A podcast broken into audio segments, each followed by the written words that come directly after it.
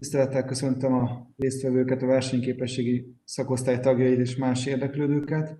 Vaksé Gergely vagyok a szakosztály elnökségi tagja. Szeretném akkor felkérni Sós Gábort, a Magyar Nemzeti Bank főosztályvezetőjét az előadásának megtartására, ami a Magyar Nemzeti Bank termelékenységi jelentésének fő megállapításait foglalja össze az alapvetően a fő üzenetünk, hogy egyrészt ugye a hagyományos makrogazdasági elemzések során a fő fókusz a termelékenységi elemzések során a munkatermelékenységen szokott lenni. Ezt, ezt alapvetően mi is tartottuk, hiszen a jelentésünknek a jelentős részét az a munkatermelékenységnek a különböző aspektusok szerinti vizsgálata jelenti, ugyanakkor egy újszerű megközelítést is igyekeztünk alkalmazni, és kiegészítettük ezt a megközelítést az innovációs, a digitalizációs és az ökológiai hatékonysággal. A hagyományos munkatermelékenység esetén ez ugye azt jelenti, hogy egy foglalkoztatott mennyi új értéket képes előállítani az innovációs rendszer hatékonyságánál, pedig azt mutathatja meg például, hogy egységnyi kutatás fejlesztésre költött összegből mennyi szabadalom keletkezik. A digitalizációs hatékonyságnál pedig úgy becsülhetjük meg, hogy a rendelkezésre álló, erő, a rendelkezésre álló infrastruktúra az milyen mértékben, mennyire hasznosul, mennyire vagyunk képesek azt kihasználni. Az ökológiai termelékenységnél pedig a legáltalánosabb értelmezés az, hogy mennyi hozzáadott értéket vagyunk képesek létrehozni. Négy pillért vizsgáltunk, tehát négy fő üzenetünk van. Itt minden egyes pillérhez egy összegző ábrát is készítettünk, bal oldalon láthatjátok ezt. A kör közepén Kékkel jelöltük azt, hogy az adott termelékenységi pillérben a magyar mutató hogyan viszonyul az EU átlagához, és a kör külső részén pirossal pedig mutatjuk azt, hogy ugyanez a magyar érték hogyan viszonyul az öt legjobb országhoz, akik az adott területen a top 5 gazdaságot jelentik. A különböző mutatók esetén az össz következtetés az, az nagyjából hasonló, tehát az Európai Unió átlag átlagához képest jellemzően a 60-70 százalékon állunk a termelékenység tekintetében, míg a top 5 országhoz képest 40-50 százalékon. Egyébként ez a legfontosabb üzenete talán, ha egyetlen mondatban összefoglalhatnánk a termelékenységi jelentés üzenetét, akkor az éppen az, hogy valamennyi pillérben, a termelékenység valamennyi pillérében jelentős növekedési tartalékok vannak előre tekintve. Ha ugrunk egyet a következő szlájdra, akkor neki is részletesen megnézzük a munkatermelékenység alakulását. Mindegyik pillér esetén készítettünk ilyen összegző szlájdokat, ahol egyrészt felsoroljuk az egyes kutatókat, másrészt elhelyezzük azokat térben, és, és hát igyekeztünk a nemzetközi hasonlítást úgy megcsinálni, hogy minél szélesebb legyen, de azért még áttekinthető legyen. Így jellemzően a Magyarország mellett a V3 átlagát, az Európai Unió átlagát, illetve a top 5 ország átlagát bemutatjuk. A munkatermelékenységről tehát részletesebben a következő szlájdon láthatjuk, hogy a magyar gazdaság növekedési mintázata, a 8-as szlájdon, kérnek egy előreudást. Itt a GDP növekedést osztottuk fel demográfiai, aktivitási és foglalkoztatási valamint munkatermelékenységi hatásokra. És jól kirajzolódik az, hogy ez a növekedési szakasz, ez két részre hozható. Egyrészt egy 2013-16 közötti extenzív növekedésre, ahol a foglalkoztatás és az aktivitás egy jelentős növekedést mutatott, majd aztán 2017-től kezdve a második szakasz, amikor a teljes foglalkoztatottságot egyre jobban megközelítette a, a, a foglalkoztatásnak az értéke, folyamatosan vette át a, a helyét ennek a bővülésnek, a gazdasági növekedésnek, a, a munkate, belül a munkatermelékenységnek az emelkedése. Tehát az utóbbi három évben, 2017 és 2019 között a jelentős részben a munkatermelékenység járult hozzá a növekedésre. Ez egyrészt jó hír, másrészt a 9-es szlájdon megnézzük, és nemzetközi térben összehasonlítjuk a magyar munkatermelékenységnek a szintjét, akkor azt látjuk, hogy, hogy itt egy jelentős lemaradás van. Tehát az utolsó harmadban vagyunk a munkatermelékenység szintjét tekintve, tehát jelentős növekedési potenciál, jelentős előrelépési lehetőségek vannak ezen a területen. A tízes szlájdon mutatnám meg azt, hogy ugye Magyarországnak van egy nagyon fontos jellemzője, egy olyan fajta vállalati dualitás, ami abból adódik, hogy a KKV-k, tehát a kis és középvállalkozások, valamint a nagyvállalatok között van egy jelentős munkatermelékenységi szintbeli különbség. És azt gondoljuk, hogy ez nagyon fontos, fontos megállapítani, és erre kifejezetten szeretném fel is hívni a figyelmet arra, hogy ez a jelenség Magyarországon még nemzetközi térben is magas. Ugye a KKV-k munkatermelékenysége nagyjából átlagot tekintve olyan fele csupán a nagyvállalatok munkatermelékenységének. A következő szlájdon ugyanakkor, ha ezt időben megvizsgáljuk, akkor szerencsére jó hírt is tudunk mondani. Itt az ábrán azt látjuk, hogy 2013-tól hogyan alakult vállalatméret szerint a munkatermelékenység, és hát ez az örömteli hír rajzolódik ki, hogy míg a nagyvállalatok munkatermelékenysége érdemben nem változott, addig a mikro, kis és középvállalkozások jelentősen tudták növelni a munkatermelékenységüket, de ahogy az előbbi ábrán láthattuk, ez még mindig nem elég, tehát mindig van még tér itt hova fejlődni.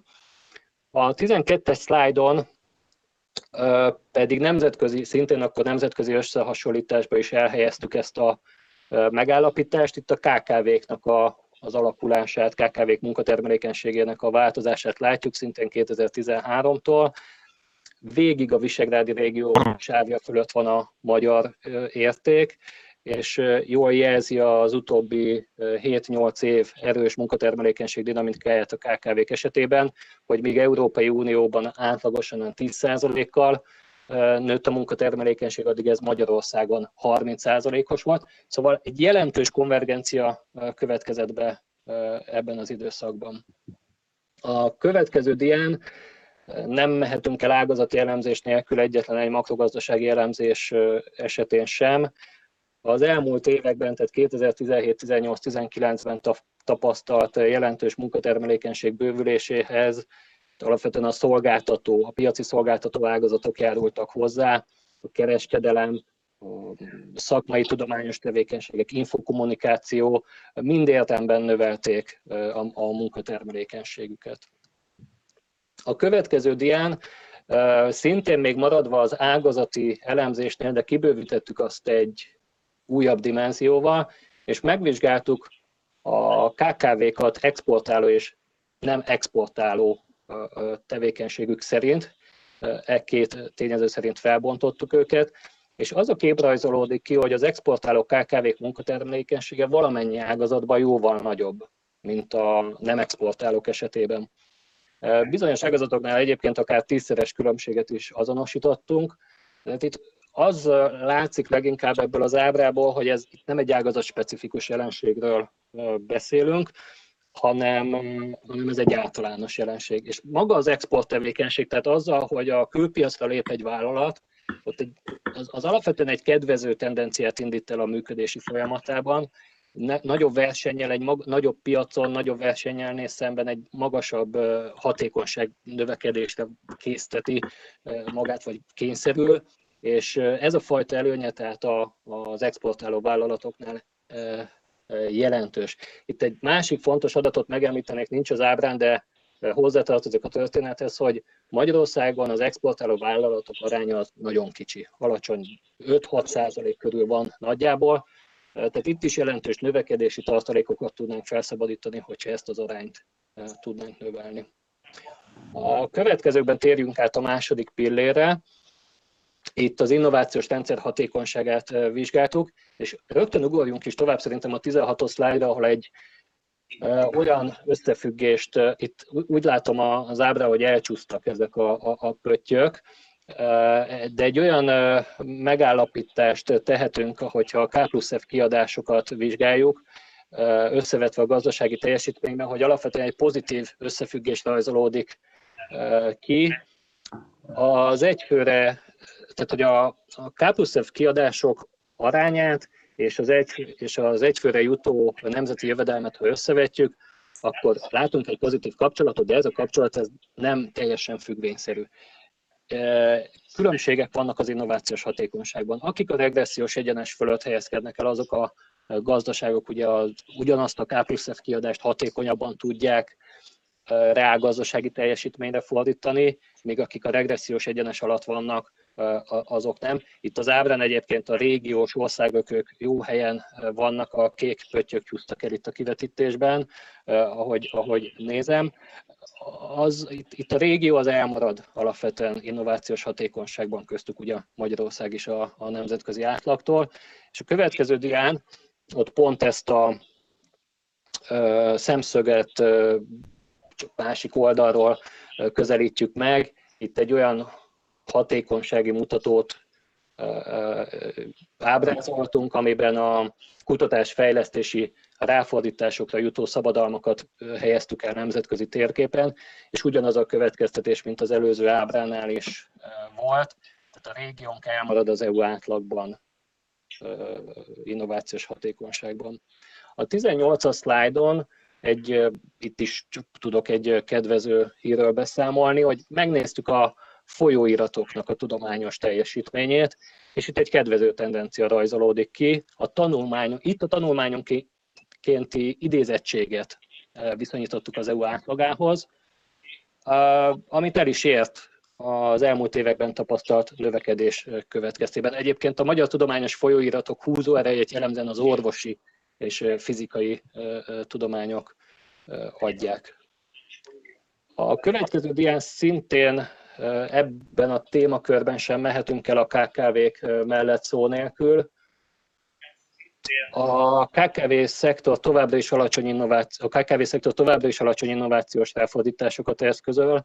Itt az ábrán az utolsó előtti sort, ha nézzük, a belső innovációt folytató KKV-k aránya jelentősen elmarad az EU átlagától. Itt az EU egyelő 100-hoz vannak viszonyítva az értékek alig 30% környékén állunk. Tehát itt is, hogyha a KKV-k innovációs hatékonyságát lehetne emelni, ebben is egy jelentős növekedési potenciál lehetne felszabadítani. Folytassuk a digitalizációval. A fő üzenet nagyjából itt is ugyanúgy foglalható össze, hogy jellemzően 60%-on állunk az Európai Unió átlagához képest, míg a top 5-höz, top 5-nek a felét sem érjük el. Jellemző még itt, hogy, hogy a, a régiótól is elmaradunk a mutatók többségében.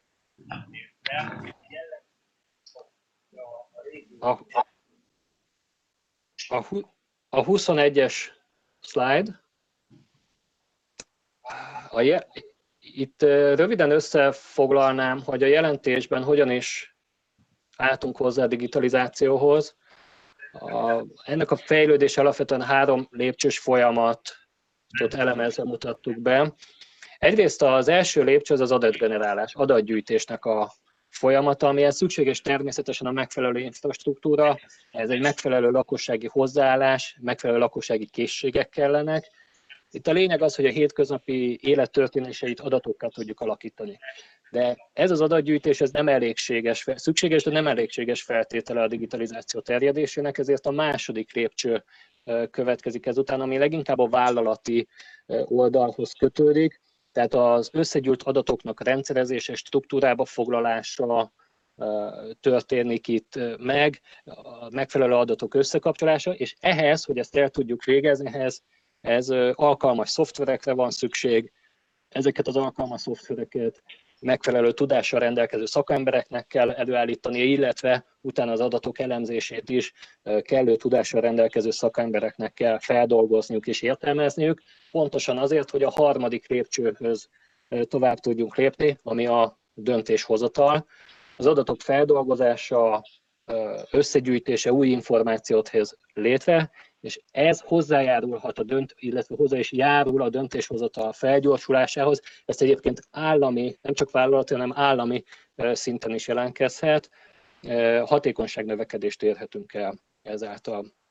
Hogy hogyan is áll a digitalizációs hatékonyságunk, az először nézzük ezen az ábrán a lakossági a lakosság digitális kihasználtságát, vagy az infrastruktúra kihasználtságát. Előtte azért állapítsuk meg azt, hogy infrastruktúrában nagyon jól állunk. Tehát egy 10-15 évvel ezelőtt a háztartások harmada, negyede rendelkezett talán internet eléréssel, addig már a háztartásoknak a közel 90%-a rendelkezik internet kapcsolattal, Ugyanakkor amit látunk az az, hogy ennek az infrastruktúrának a kihasználtsága az elmarad mind az EU, mind pedig a B3 átlagától. Tehát hiába vagyunk jók infrastruktúrában, a lakosság digitalizáltsághoz való képes készsége, hozzáállása, az, az még jelentős javulást követel meg, hogy itt milyen mutatókat is vettünk figyelembe, milyen jellemzők vannak itt például olyanok, hogy az, hogy az internetet rendszeresen használók aránya, ezt veszi figyelembe ez a mutató, az online aktivitást, online vásárlás mennyire gyakori, az internetbank használata a lakosság körében mennyire gyakori. Hogy ennek mi az oka, a következő szlájdon az egyik ok az talán ahhoz vezethető vissza, és reményeim szerint ez egy jó ábra ide összegzésnek, hogy a magyar lakosságnak 50%-a rendelkezik legalább alapszintű szoftverkezelési készségekkel. Ez, ez jelentősen elmarad az Európai Unió átlagától, elmarad az Európai Unió átlagától, a top országok 70-80%-os értékétől pedig jelentősen elmarad. Most, hogyha ezt a mutatót megfordítva értelmezem, akkor úgy is úgy lehet megfogalmazni, hogy Magyarországon minden második ember az, aki még csak alapszintű szoftverkezelési ismeretekkel sem rendelkezik, és ez a tény, ez a, ez a helyzet, ez egy olyan jelentős hatékonyság növekedési potenciált rejt magában, ami, ami előre tekintve egy nagyon fontos tartalékok felszabadítása szempontjából. A vállalati oldalra térjünk át a következő diától. Ez ugye a második lépés volt, második lépcső, ők a rendelkezésre álló adatokat használják fel. Hát az látható, hogy a vállalati kihasználtság még inkább elmarad az EU átlagától, tehát amit a lakosságnál megállapítottunk, az itt még inkább igazak. Hiába tehát itt is a megfelelő infrastruktúra, ha vállalatok nincsenek kellőképpen jelen a digitális térben, nincsen saját honlapjuk, a, az adatbázisok használata nem igazodik a nemzetközi trendekhez, az elkereskedelemben nincsenek annyira olyan arányban jelen, akkor, akkor ezen a területeken is érdemes elő, komolyabb előrelépéseket tenni. És hogy ez mennyire fontos is, és hogy egy másik szemszögből megvilágítsuk a 25. dián, az pedig az, hogy itt a 21. századi megatrendekkel összhangban van egy újfajta dualitás is, ami, ami nem, nem úgy jön létre, hogy külföldi vállalat, meg hazai, meg KKV vagy nagy, hanem, hanem egyszerűen egy olyan két vállalattípus között fog létrejönni, ami egyik csoportban vannak azok a vállalatok, akik innovációra és digitalizációra készek, illetve részt vesznek ezekben a folyamatokban, a másik vállalatcsoport pedig, akik kimaradnak ebből, kimaradnak ezekből a folyamatokból. És itt azonosítható fejlődési potenciált jelzi az, hogy Magyarországon a vállalatoknak csupán a harmada tekinthető digitálisnak, addig a legjobban teljesítő öt ország esetében ez közel 60 százalék. És azt gondolom, hogy erre azért is fontos, hogy felhívjuk erre a figyelmet, mert a, a magyar vállalatok, ha lemaradnak a digitalizáció területén, ha nem fejlődnek ebben, akkor az később az általános termelékenységüket is kedvezőtlenül érinti.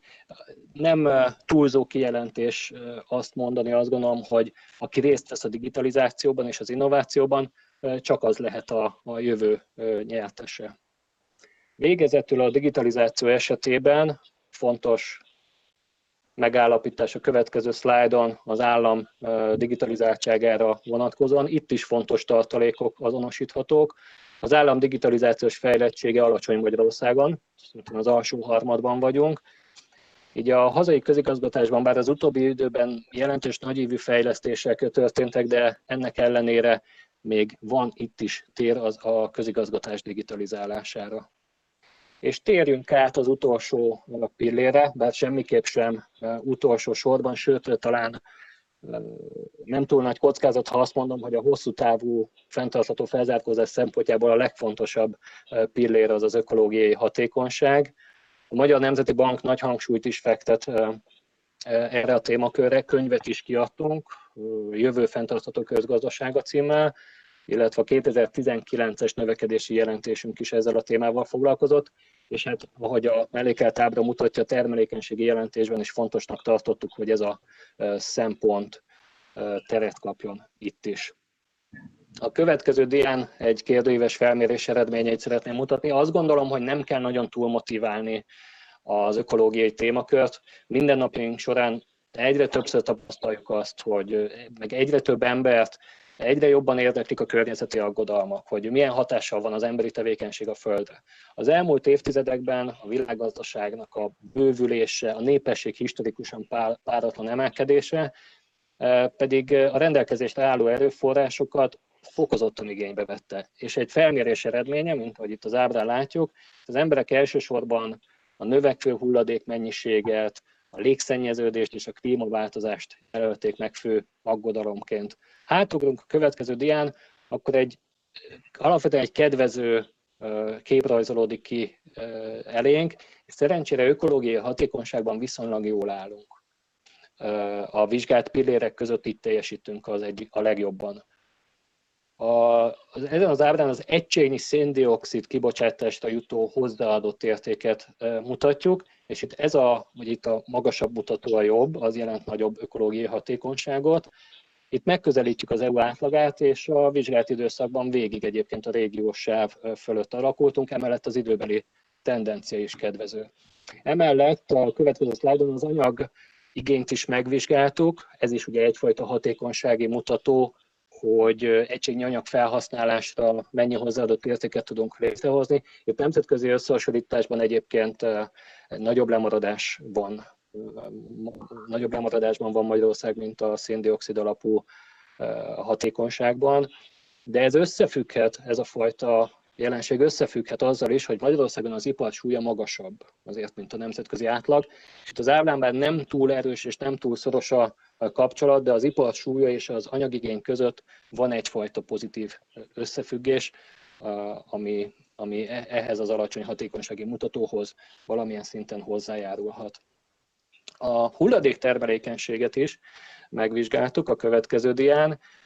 E, itt összességében elmaradás látható az Európai Unió átlagától.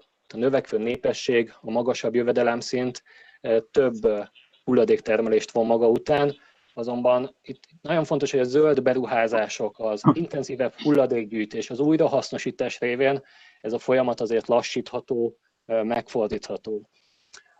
A kedvező tendencia a 32-es szlájdon kibontakozik, hogy a megújuló erőforrások térnyerése az megfigyelhető Magyarországon. Ez a fajta folyamat és ez a fajta tendencia, ez azt fogja egyébként majd eredményezni, hogy a széndiokszid alapú hatékonyságunk is még tovább fog javulni előre tekintve.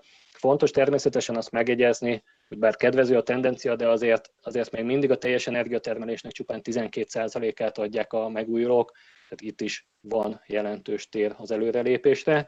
És végezetül a 33-as szlájdon egy infografikában összefoglaltuk a termelékenységi jelentést a legfőbb üzeneteit, megismételve és tényleg összegezve talán azt a legfontosabb eredményünket, hogy valamennyi mutatóban elmaradunk az Európai Uniós országok átlagától, ami jelentős növekedési tartalékokat jelent a gazdaság számára. Köszönöm szépen a megtisztelő figyelmet.